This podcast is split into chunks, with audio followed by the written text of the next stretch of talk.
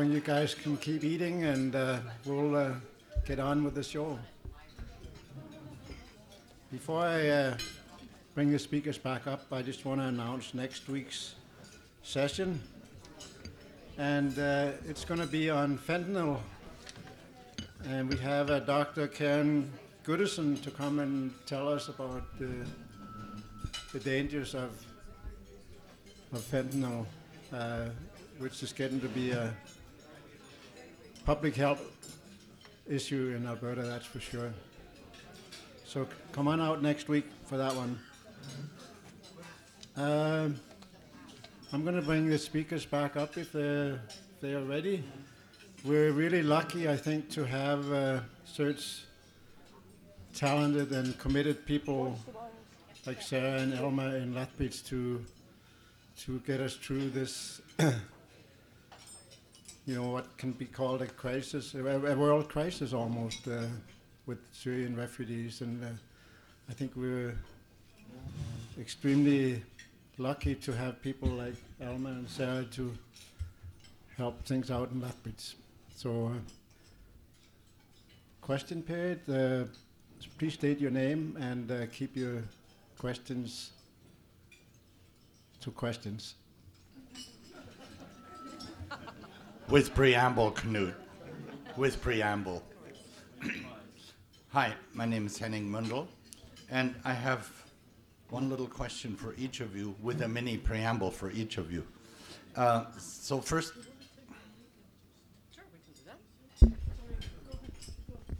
yeah, well, I'll let you get ready. They have to be able to listen to the question too. Thank you. That would probably be easier. No, no, no, I, I turn you, otherwise I get feedback. Thank you. So, Sarah, a question for you is um, that this one was attacking me. Um, with this Syrian uh, group, I, I know we're dealing with people that come from at least three different religious communities. There's Muslims, there's Roman Catholics, and there's uh, Syrian Orthodox Christians. And I wonder in your, and from I'm talking about the ones that uh, I've met, and they're from the private sponsored area.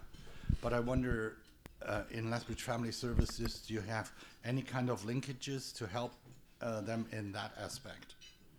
And while you're cogitating that, my quick question then to you is um, I was a refugee as a young child, and uh, but uh, an, an immigrant as a nine-year-old to Canada. And my my question to you is: Do you try to develop some curriculum and some basic books for these adult learners? I remember I, came when I was in grade three, and we were given the grade one books about uh, see spot run, run, run, run, puff, puff, puff, and we thought as grade threes, what silly stuff are they giving to us? So how do you, do you tailor things for adults but simple language? Thank you. So Okay, um, I'll go first then. So you're right, Henning. Um, we we are seeing a number of different religions arriving with the Syrians. Uh, Ninety percent of the Syrians are Muslim. Um, about nine percent are Orthodox or Christian, and then a remaining one percent, a number of different, very local or animistic kinds of um, religions. At Lethbridge Family Services, thus far, we have only welcomed Muslim Syrians, and we have a v- very good relationship developing with the Islamic Association and folks from the mosque. Um, we had a large potluck supper. Mm, probably back in January to welcome the folks who were there, and that had been put on by the Muslim community, the Muslim Association, and they had also invited the two Christian families that have arrived, uh, being sponsored through the PSR ways. So yes, indeed, we're we're, we're really interested in making sure that people connect um, to their faith, because that is an incredibly important, crucial psychological support for folks. So as far as the the progr- uh, the resources that we use in our program, um, there there are no books that I know of that you can open and, and read about Lethbridge that's written at a level that these illiterate clients can read. So we develop most of our resources. We make them. We, we make them about real life. We make them about Lethbridge. We make them about things that they can relate to. Like if we're going, you know, we, the whole idea of, of the government language program is to learn the language that you need to settle in the community. So we teach the language for banking. We teach the fam- We teach the language to describe their families. We we teach the language uh, so they can go shopping. We teach we teach about money. We teach about all of those things. So we develop a lot of our own resources, but more and more there are resources that have been written or developed by you know people in all sorts of different communities that are working with literacy students. Especially because we had the large number of Bhutanese clients that have come in over the years, and a lot of those clients couldn't read and write either. So we've just developed resources for that real life resources based on what they need uh, in order to survive in Canada.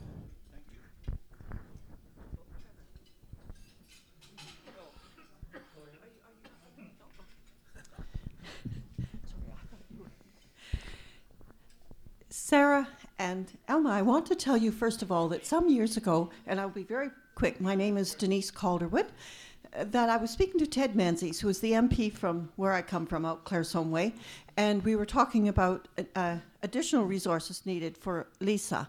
And he told me that at that time it was Jason Kennedy, Kenny, who was Minister of Citizenship and Immigration. And he knew, it was right up to that office in Ottawa, that Lethbridge was a very good place for settling refugees. So that's kudos to you, and I want you to know that. What first question is when are you going to re- reach your maximum ability to absorb new people? When are you going to get to the point where you simply say, we have no more resources to uh, support any more new people coming in? And my second question is, and can go to either of you, uh, as these people start to earn money and start to engage in business in the community, do you have any financial advisors available who will volunteer their time to help them if they get in difficult situations or uh, they are uh, caught in a debt situation and they don't know how to deal with it? I've had that experience when I taught Mennonites from Mexico. And so I'm just wondering if that is part of what you can do to support the new people when they come. Um, as far as the financial advisor and the financial information situation goes, uh, we have um, got a number of really positive relationships with a number of the banks in town, and certainly we've been working hard with Scotiabank. Scotiabank National gave every GAR centre $10,000 as just a donation for the Syrian refugees. Um, they have also prepared a lot of banking information, overall, not Scotiabank specific, but very general banking information in first language. Um, there's a, a fellow called Rawad, also at Scotiabank, who can come and deliver those orientations in first language. The staff at Lethbridge Family Services does about 200 basic income tax returns for our client bases to because it's so important that they do get that tax assessment piece. Um, and so I, I do feel that, that if someone comes in and says, oh my goodness, I've really extended myself and I just don't have the money, we do work with those folks um, and we can advocate for them as well with, you know, the, the folks that they owe the money for. Um, to rather. So the other thing, when do we reach capacity? Um, now? no. Um, the reason I say now is we have received, welcomed 157 people since January the 1st with the same number of staff that we had last year. And certainly, we are at the moment right now in negotiation with federal government. And I'm actually hoping to hire about six more people on my staff. So I'm looking to increase the, the complement of staff by about 25%. Um, when, I, when we get that complement in, we can continue to go. Um, and I think really the, the question should more be what is the community capacity as opposed to the settlement agency capacity because it's the community that will be working with and for these folks down the road.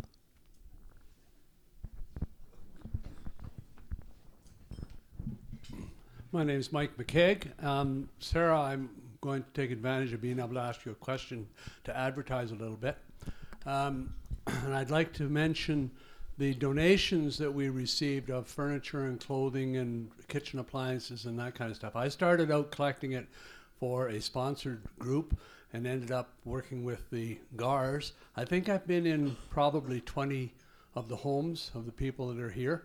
And my concern is that at one point, because of storage, we had to, I had to start telling people that were phoning me, I'm sorry, I have no place to put your uh, love seat or Chesterfield or table or whatever you have to offer. that has changed. Our storage unit is now empty of furniture in particular.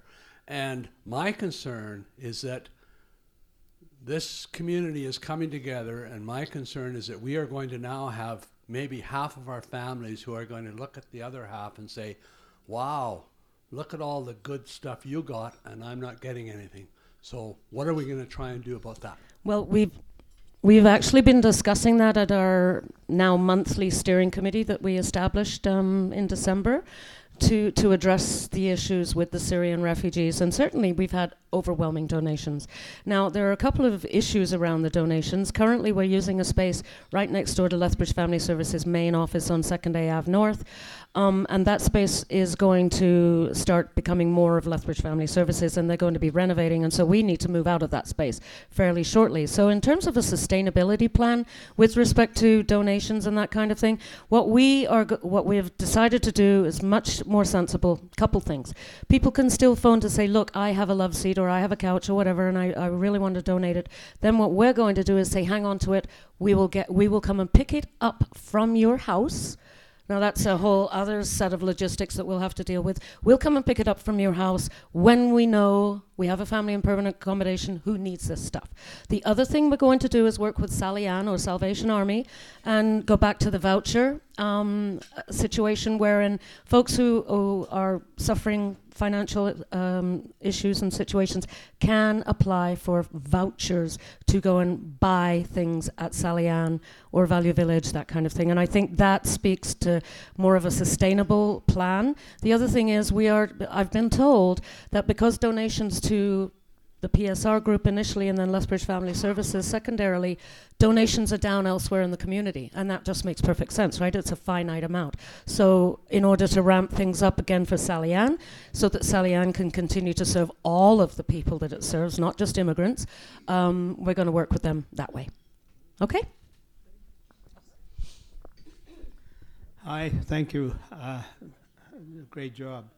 Uh, Mr. Chair, I just wanted to show I'm wearing green.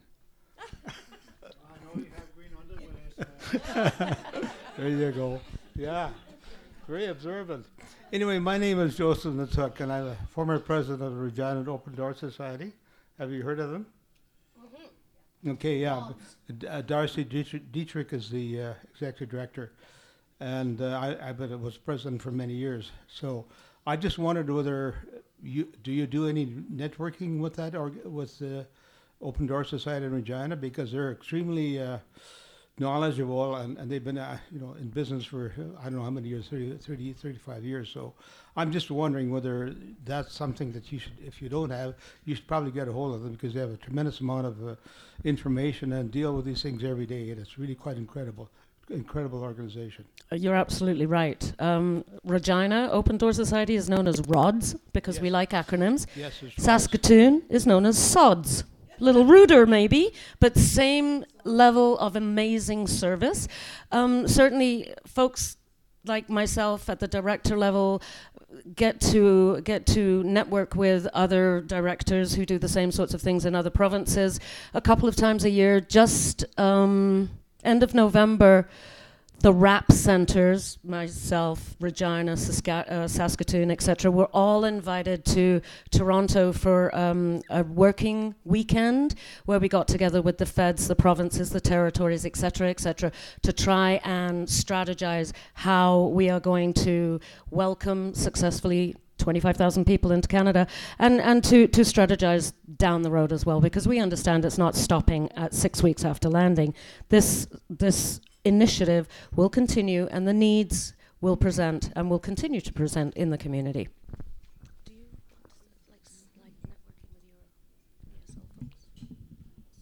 Happy St. Patrick's Day, girls. You've done a beautiful job. I want to preface, preface my question.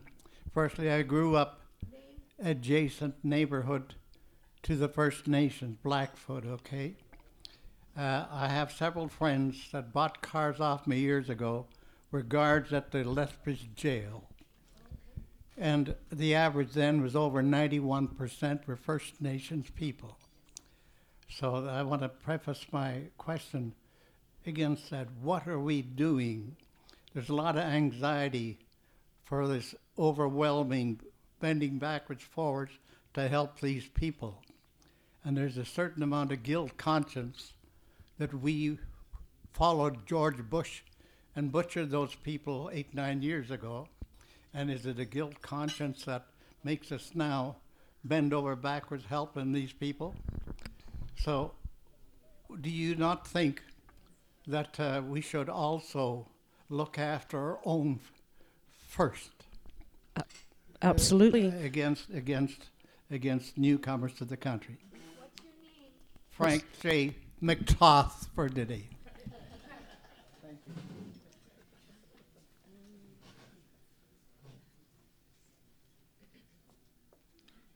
Okay. Um, I'm just gathering my thought here a minute, so I'm going to put you on the spot. just remind me, I'm Ah, yes. Uh, what is Canada doing and why did Canada take in 25,000 people? Um, Justin Trudeau prefaced that announcement with, again, the fact that Canada has a humanitarian tradition and routinely takes in between 7 and 14,000 refugees every year. And because this is the largest humanitarian crisis we've seen in many, many years, um, Justin felt very strongly that he should get to the, draw to the table and say, indeed, we'll take you know, 25,000 folks. Um, absolutely, we need to take care of our own. Absolutely. And I get this question a lot.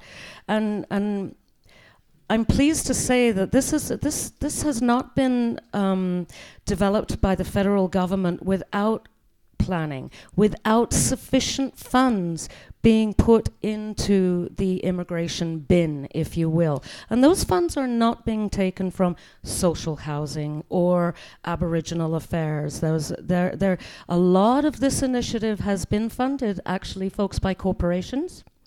Um, the, the community foundations of Canada are doing some funding. We've had the Scotiabank. Um, there's a big corporation. Oh, another another corporation that that, that has um, um, donated a couple of million dollars to the to this whole initiative. So certainly the federal government is is relying on uh, folks in Canada who do have the money, the private sector, as well as relying on community like us here on the ground in Lethbridge to help with this initiative. And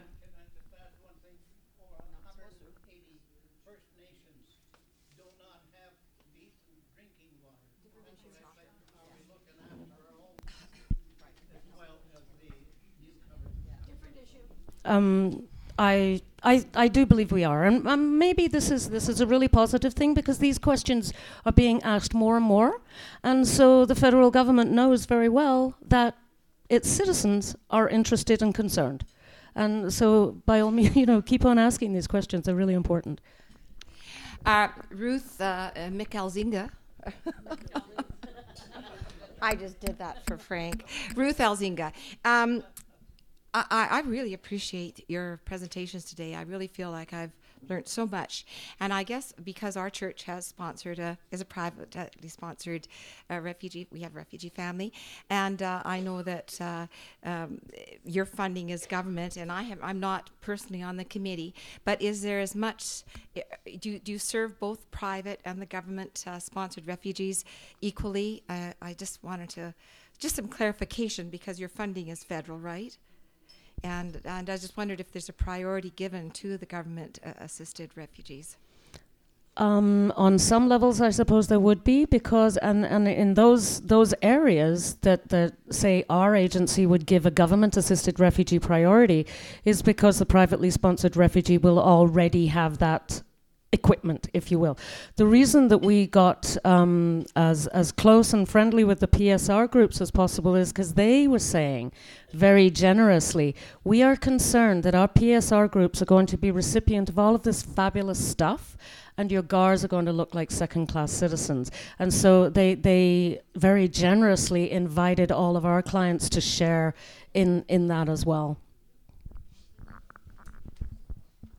As far as far as coming to school and taking language classes, there there's no difference. Uh, You know whether you're a GAR, whether you're a privately sponsored refugee. When your name is on the list and uh, there's a spot in the class, you're the next one that's called in. We do, though, in the school recognize that that you know some of the government-assisted refugees sometimes do need some more assistance with some of the things that we are studying in class. Um, again, we're privately sponsored. They have more people maybe to help them on an on, ongoing basis. But as far as actually uh, having access to language classes, it's the same. Yep. Uh, Terry Shillington, thank you very much for your presentation. I have a couple of questions, and I'm not sure who should answer them, but I'm sure you can figure it out between the two of you. Um, uh, there was a time in 1967 when we were in Germany and on a crash course uh, to learn uh, German so that we could, uh, so that I could serve in a congregation. And they developed on the run a number of interesting ideas around helping me to get on my feet linguistically. One of them was uh, they let it known that um, that we were available for any Friday night that someone wanted to invite us for a glass of wine and some nuts and conversation. And I wondered if, uh, building on that, to what extent you've been able to draw in the volunteers from the community for uh, part-time things like that, and uh, um, and to what extent people have responded. Uh, someone's commenting on alcohol. You, you can drink fruit juice. Uh, it doesn't matter. The second question. So that so that's a question around uh, part-time volunteers. The second question is around the culture shock that many of these refugees must encounter, and I wondered to what extent you're able to build into your crash course a little bit of culture discussion around uh, the role of women, for example, in our culture, and uh, a number of other things that must be quite uh, uh, shocking and maybe traumatic to refugees crash landing in Canada. Uh, Good, good question because yes, I mean we, we teach language, but we teach about Canadian culture. We we teach things like, y- you know how how. You walk up the stairs so you don't crash into everybody as you walk up the stairs, or how you approach people. We, we, we talk about personal space. We talk about the role of men and women that, you know, men don't leave your coffee cup sitting on the table downstairs because your wife's not going to have to go pick it up behind you. No, we do a lot of that kind of stuff. It's all part of our program. Our program is a settlement language program. So we do not sit in classes and, and learn. Um, Okay, again, I'm speaking about my level. Okay, we, we, we have a lower level uh, language classes. So we don't sit in classes and, and study grammar and, and read books about, uh, you know, somebody who went to the dormitory and lives in the dormitory in New York studying English. It's all real life, practical kinds of, of things that we do. And the focus on the government language program is very much now on task based learning. So it's, it's all about teaching our students to do some very specific tasks. And it's tasks that they have identified. Like it's very much asking the clients, what is it that you don't know? What is it that you need help with? And then those are the kinds of topics that we will talk about. And we, we will create lessons around them. So the other day, one of the students actually talked about the fact that, you know, somebody in this class has got credit cards. Like, these guys are new to Canada. How come they're getting credit cards? And what do you do with credit cards? So the teacher developed a whole set of lessons around it. So it's very practical. It's it's real life. It's functional language, which includes the language and the culture, everything together. And with volunteer, oh, I'm gonna one more thing with volunteers. So we do have volunteers that work in the school, and we have, um, of course, our clients have volunteer families that they work with. But again, the volunteers that, that work with families, they don't have to necessarily do any formal kind of language lessons. I think it's more important to take people out into the community, take them to the events in the community, take them to events that are happening at the park, and teach them, you know, what's written on the sign over here, and what does that mean, and what does that symbol mean, and what's that word that's written on there. So that's the kind of language that, that is really useful to learn out in the community by volunteers. Certainly, we, we actually have had quite a lot of successful engagement with our volunteers because we already have a volunteer program already set up, already funded by the federal government. And so, any family that is interested in being matched with another family or an individual with an individual just gets referred into the into the community connections volunteer program and we get that that's um, uh, process started. And we ask our volunteers to share three basic things with their clients. That is social sorry, social networking certainly the most important i think as elma has said. Um, faith-based if it's appropriate because we certainly don't don't sort of proselytize or any of that sort of thing and uh, uh, finally a professional network again if it is appropriate. Um, with respect to the question about culture shock, we work very, very closely with Lethbridge Family Services Counselling Services. We have a very good intra departmental referral process. And uh, one of our counsellors, who is fully trained therapeutic counselor, comes into our office uh, once a month to have private appointments with clients with interpreters in the room. And she's been trained to, to work with an interpreter, and the interpreter knows a little bit about the sort of language that is required in that sort of a session. Um, as well, this particular woman also comes and talks about dealing with change, dealing with culture shock, the kinds of physical and emotional feelings that you will have as you go through your culture shock. So we, we feel that we're, we're um, providing as, as much support there as possible. We have time for two quick questions and two quick answers. Tad. Tad McSeed, my name. I have two questions, one for you, one for you. First question When uh, I was running a program like uh, Flexibility in Vancouver 50 years ago, we based a lot of courses on demand. There are two very important demands coming after, after year after year. One is course for driver's license. Second is course for citizenship test. Second questions for you. Uh, to answer a question like a legitimate question like Frank Toth, there are a lot of people concerned about cheap labor uh, because of a demand for cheap labor to get immigrants, and also certain amount of uh, xenophobia, and also concern for First Nations. So my second question is, why service like yours does not emphasize the need for Canada to have at least quarter of a million people from outside in order to sustain our economy. Otherwise, our source of pension payment will dry out. It's for our, uh, for our survival. And uh, I wish that program like yours will emphasize that part of Canada's need to have more people from outside because we are not producing babies fast enough.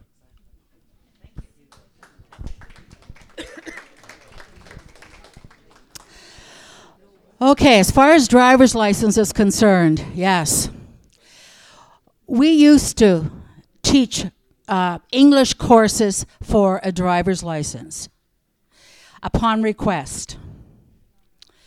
Then what happened was, again, I work, we work with the lower level clients. When you study the driver's book, you can pick out you know, some of the vocabulary. You can teach them about the signs, you know, some of the nouns, a bit of the verbs. But that the driver's book then was getting so complicated. It wasn't the, the the nouns and the verbs that was causing the problems. It's you know you must park within so many meters of this particular place. Well, words like within, like what does that mean? Within. How do you describe that? What does that mean? You know, we didn't have interpreters, and I don't use interpreters in my classes. So that was one of the issues. You could you you could teach some of the basics, and then we would say, okay, now you have to go to a friend or a member of your family who can interpret the rest of the material for you. So we used to do that.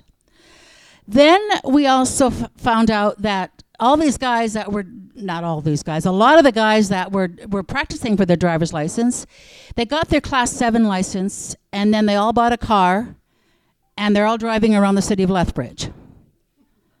They don't have their class 5 license. And so I finally had to make a decision, and I said, I'm not going to be part of that process. I would say to them, if I see you, if I see you tomorrow driving down the street, and I know you don't have a class five license, I am going to call the police. And then I finally decided I don't want to do that. I'm just going to step out of that. So we don't do that anymore. Once in a while, we might address it a bit. But now what, what happens is a lot of these guys, I'm not talking about the Syrians because they haven't been here long enough, but a lot of the other guys are driving, they don't, they don't have a license. They can't read the signs. They, they are illiterate. I know many of the students are illiterate and they're, dri- they're driving. Um, they get into all sorts of pickles and accidents and whatever. And we have employers phoning us and saying, well, you know, Elma, will you please tell this man he cannot drive with a class 7 license? And I say, well, I've told him about 10 times in class. I, you know, there's no point me talking to him anymore. If you see it, him doing it, phone the police. That's all you can do is phone the police. And maybe after he's stopped by the police several times, then maybe he'll decide that this is not something he should be doing. So that's how I address the driver's license issue. The citizenship issue, I mean, you, uh, clients need to have level four listening and speaking in order to apply for citizenship. Um, most of our guys that are with me, th- they don't get to apply for citizenship because their levels of language are not high enough. If they're over 55, they can apply and they don't have to write the test. However, in preparation for citizenship, I mean, we, we teach about Canada in our classes all the time. We teach about the government. We teach about, you know, the uh, the political system. We teach about industries. We do all of the things that people would study in order to apply for citizenship. We do teach that in our classes. We don't have a specific citizenship class, but we do. We, t- we talk about all of that in our classes. But um, they have to go someplace else if they actually want to prepare for the citizenship test. But their language levels often are not high enough to apply.